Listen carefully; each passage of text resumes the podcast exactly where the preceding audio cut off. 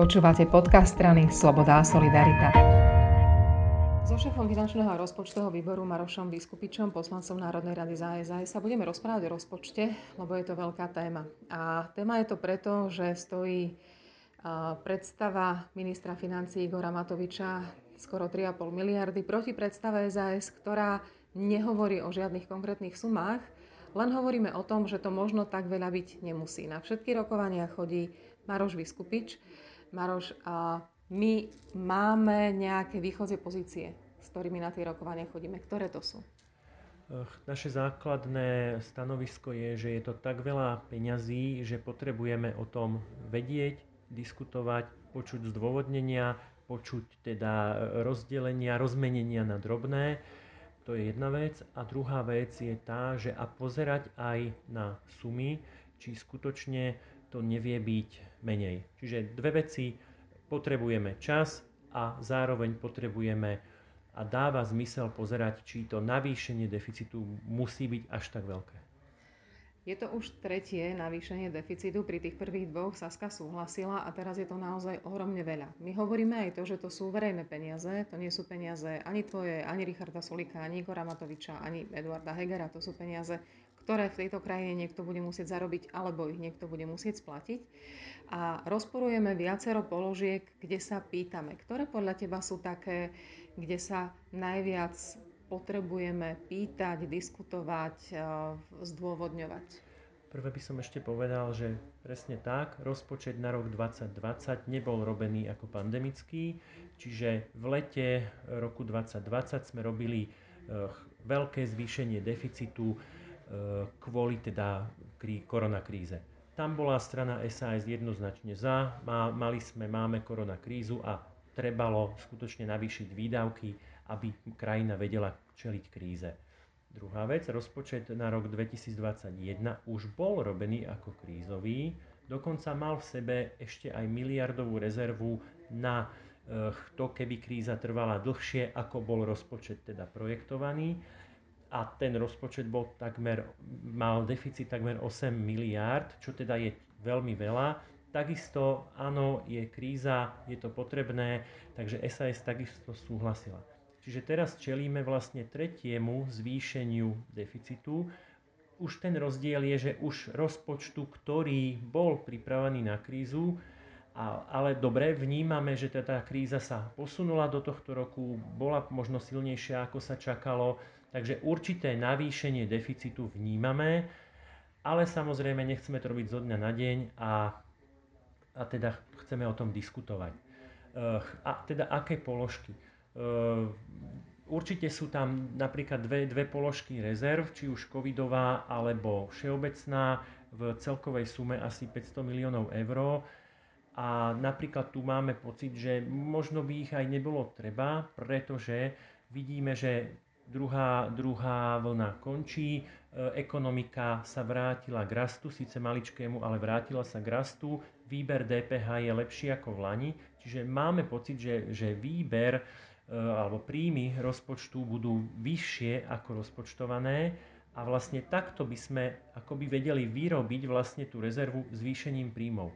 Zároveň toto považujem za veľmi dôležité, pretože my sme predtým, než teda sme prevzali kormidlo tejto krajiny, hovorili, že strana Smer teda funguje neefektívne a že kradne a tým pádom, keby sme lepšie hospodárili, mali by tie príjmy byť vyššie. Čiže myslím si, že toto by bolo také gesto voči ľuďom, že áno, vnímame, že príjmy vedia byť vyššie aj vďaka, vďaka tomu, že lepšie hospodárime, menej sa kradne a tie rezervy by sa dali vlastne vytvoriť zvýšením príjmov.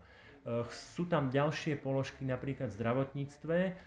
A tu treba aj povedať, že aj teraz som sa práve vrátil z rokovania a aj v zdravotníckých položkách už došlo k zníženiu tých pôvodných súm, ktoré tam boli, v niektorých prípadoch aj veľmi výrazne. Napríklad eh, rezerva na hospodárskú mobilizáciu sa znížila zo 160 miliónov zatiaľ na 92.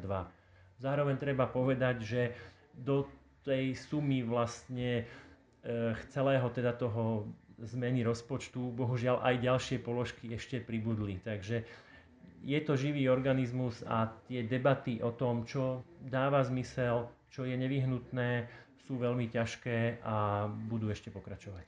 Na vonok to vyzerá tak, že tie debaty sú aj burlivé, že sa hádate. Je to naozaj tak, že je to skôr vecná debata odborníkov na financie, alebo sú to skôr politické spory? Tam priamo pri, tom, pri tej tvorbe. Uh, áno, ako všade sú dve roviny. Jedna je teda politická a druhá je odborná. Myslím, že na tej odbornej úrovni už teraz skutočne prebieha argumentácia, kontrolujeme tabulky, pozeráme tabulky, jednotliví zástupcovia rezortov vysvetľujú, takže myslím si, že to je odborný problém a toto je úplne v poriadku. Pokiaľ sa koalícia eh, odborne sporí o nejakú odbornú vec, o iný odborný pohľad, je to v poriadku.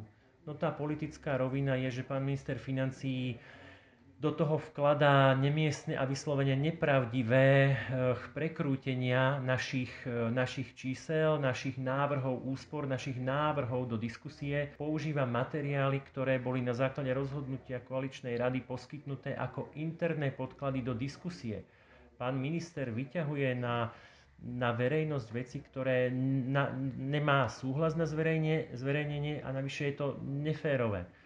Takže toto je tá politická rovina, ktorá riešeniu problému veľmi nepomáha. No problém je to trochu aj v tom, že presaskuje práve tá finančná oblasť, tá DNA, že my sa asi nebudeme ozývať pri hociakej téme, ale toto je niečo, kde fakt chceme ľuďom tie peniaze ušetriť. Presne tak, ja to hovorím stále, verejné financie sú naše financie. Sú to peniaze, peniaze ktorých sme sa my vzdali z našich daní odvodov a Druhé peniaze, ktoré štát má, sú, ktoré si požičal a tie od nás vyberie v budúcnosti. Čiže téma o navyšovaní deficitu, zmenách rozpočtu by mala byť téma, ktorá zaujíma celú verejnosť, pretože nič sa nás netýka tak výrazne, ako keď štát ide navyšovať deficit. To sú priamo zásahy do našej peňaženky.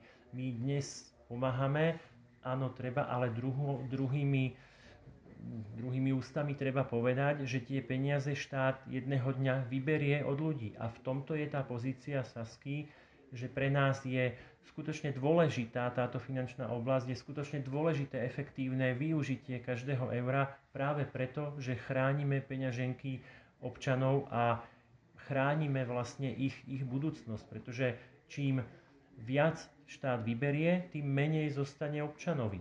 Alebo naopak, ak štát bude fungovať efektívnejšie, bude prípadne teda menší, tak človeku zostane viacej peňazí v jeho peňaženke a vždy najefektívnejšie rozhodne o použití peňazí ten, ktorý ich zarobil, ten, ktorý sa na nich narobil a ten, ktorý najlepšie vníma ich hodnotu.